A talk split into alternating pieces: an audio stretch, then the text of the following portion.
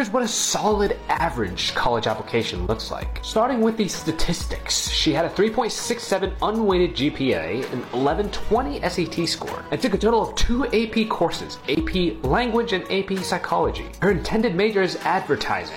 As for the extracurriculars that she was a part of, she wrote and published a 100,000 word original work online. She had a part time job from 10th to 12th grade. She was also a volunteer election judge and played travel softball in 9th grade. As for the universities that she applied to, she applied to the University of Maryland, the University of Connecticut, the University of Pittsburgh, Drexel University, Penn State, and Syracuse University. She was rejected from the University of Maryland, waitlisted at the University of Connecticut. She was rejected from the University of Pittsburgh. She was accepted to Drexel, accepted to Penn State, and accepted to Syracuse. Now, it isn't every day that you see someone write a 100,000 word original work online. Nonetheless, this is still a pretty average application that you see. She worked hard in school. A 3.67 GPA is nothing to laugh at. She had some solid extracurriculars, and she applied to the state schools that were most appealing for her. Overall, looks like a very successful, solid application cycle for the student.